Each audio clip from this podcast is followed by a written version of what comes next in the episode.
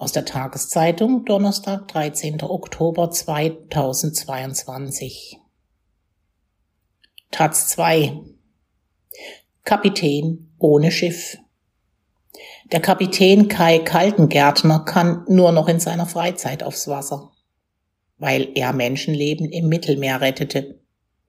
Kaltegärtner will nun vor Gericht gehen. Von Christian Jakob. Sie retten Leben und kriegen dafür Schwierigkeiten. Repression gegen Seenotretterinnen ist seit einigen Jahren keine Seltenheit mehr. Schiffe werden an die Kette gelegt, freiwillige Helferinnen finden sich vor Gericht wieder, wie die Crew des deutschen Rettungsschiffes Juventa seit Mai im sizilianischen Trapani.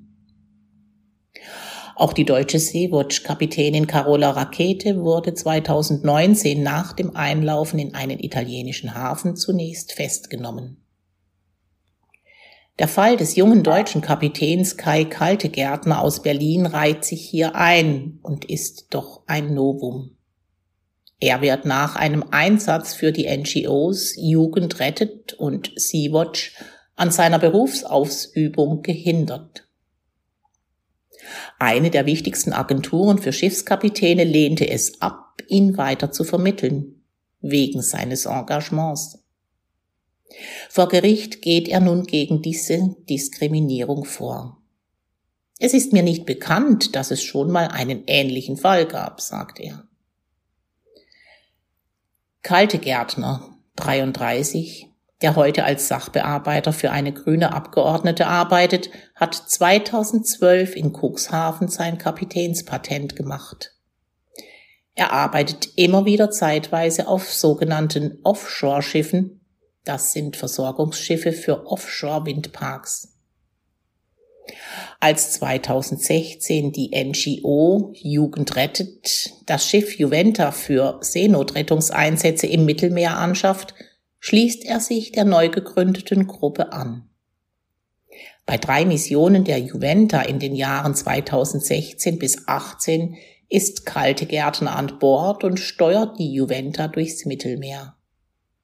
Später arbeitet er für die NGO Sea-Watch, kümmert sich dort auch um die technische Einsatzfähigkeit der Schiffe und bildet Crewmitglieder aus.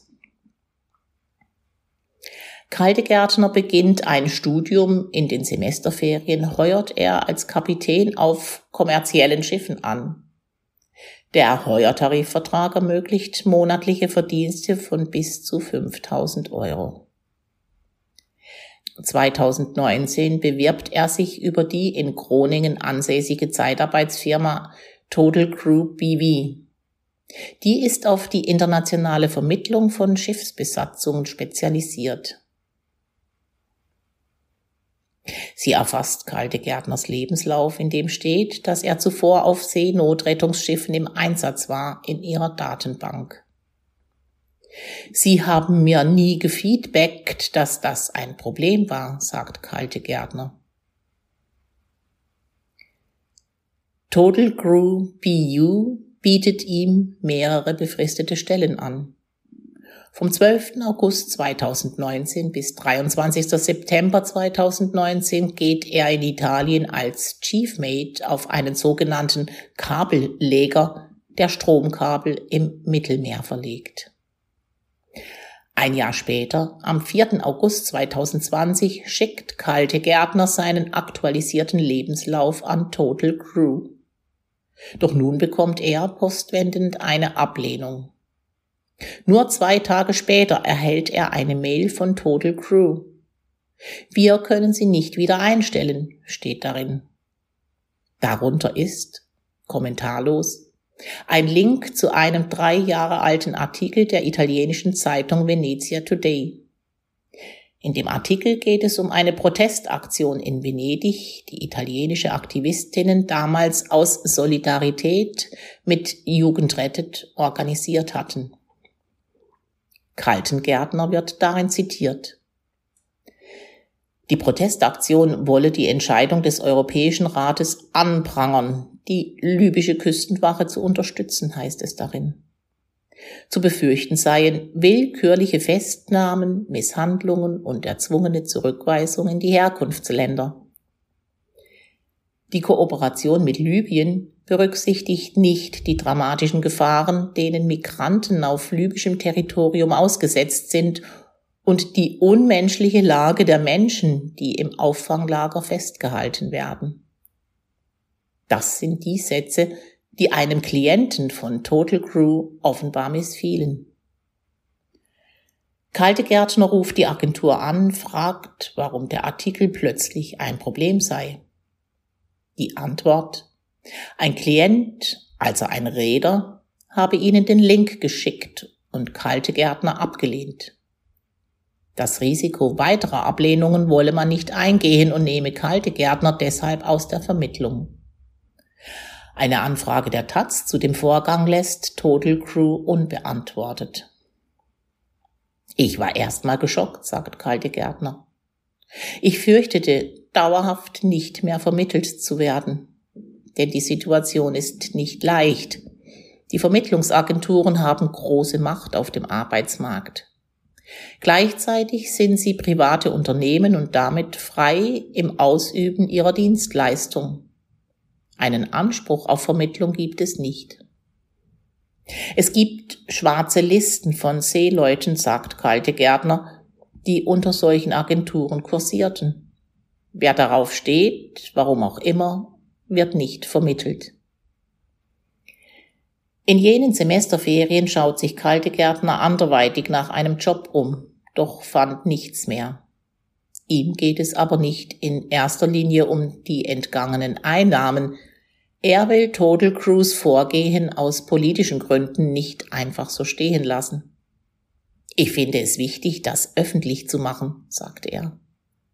Er wendet sich an die Gewerkschaften Verdi und Nautilus. Er sucht einen Anwalt, der in dem Vorgang Anhaltspunkte für Diskriminierung wegen weltanschaulicher Überzeugung sieht. Damit wäre die Ablehnung von Kalte Gärtner durch Total Crew ein Verstoß gegen das niederländische Antidiskriminierungsrecht und gegen die Gleichbehandlungsrichtlinien der EU. Im November 2020 versuchen seine Anwälte, eine außergerichtliche Einigung mit Total Crew zu erreichen. Doch die bestreitet, dass Kalte Gärtner diskriminiert worden sei. Ende 2021 reichte er Klage beim niederländischen Menschenrechtsausschuss ein, der auf Diskriminierungsfälle spezialisiert ist. Er bittet Total Crew um eine Stellungnahme, die aber ausbleibt. Ende Juni urteilt der Ausschuss, dass Kalte Gärtner aufgrund seiner politischen Meinung diskriminiert worden sei. Total Crew habe das Gegenteil nicht darlegen können. Das Problem? Das Menschenrechtskomitee spricht nur Empfehlungen aus. Rechtlich verbindlich sind seine Entscheidungen nicht. Kalte Gärtner will nun vor einem regulären Gericht gegen Total Crew vorgehen. Er sieht in deren Vorgehen eine klare Form der Unterdrückung des zivilen Aktivismus zugunsten von Menschen, die Sicherheit und Asyl suchen. Die Erfolgsaussichten sind unklar. Es ist schwierig zu beziffern, welcher wirtschaftliche Schaden Kalte Gärtner entstanden ist. Unabhängig davon hätte er aber gern ein verbindliches rechtliches Urteil. Die Kosten für das Verfahren am Schiedsgericht hat der Rechtshilfefonds von Sea-Watch übernommen, auch mit Spenden, die nach dem Verfahren gegen Carola Rakete eingegangen sind. Der nun folgende erste formelle Prozess würde 20 bis 30.000 Euro kosten. Vielleicht bezahlt dies seine Rechtsschutzversicherung. Vielleicht auch nicht.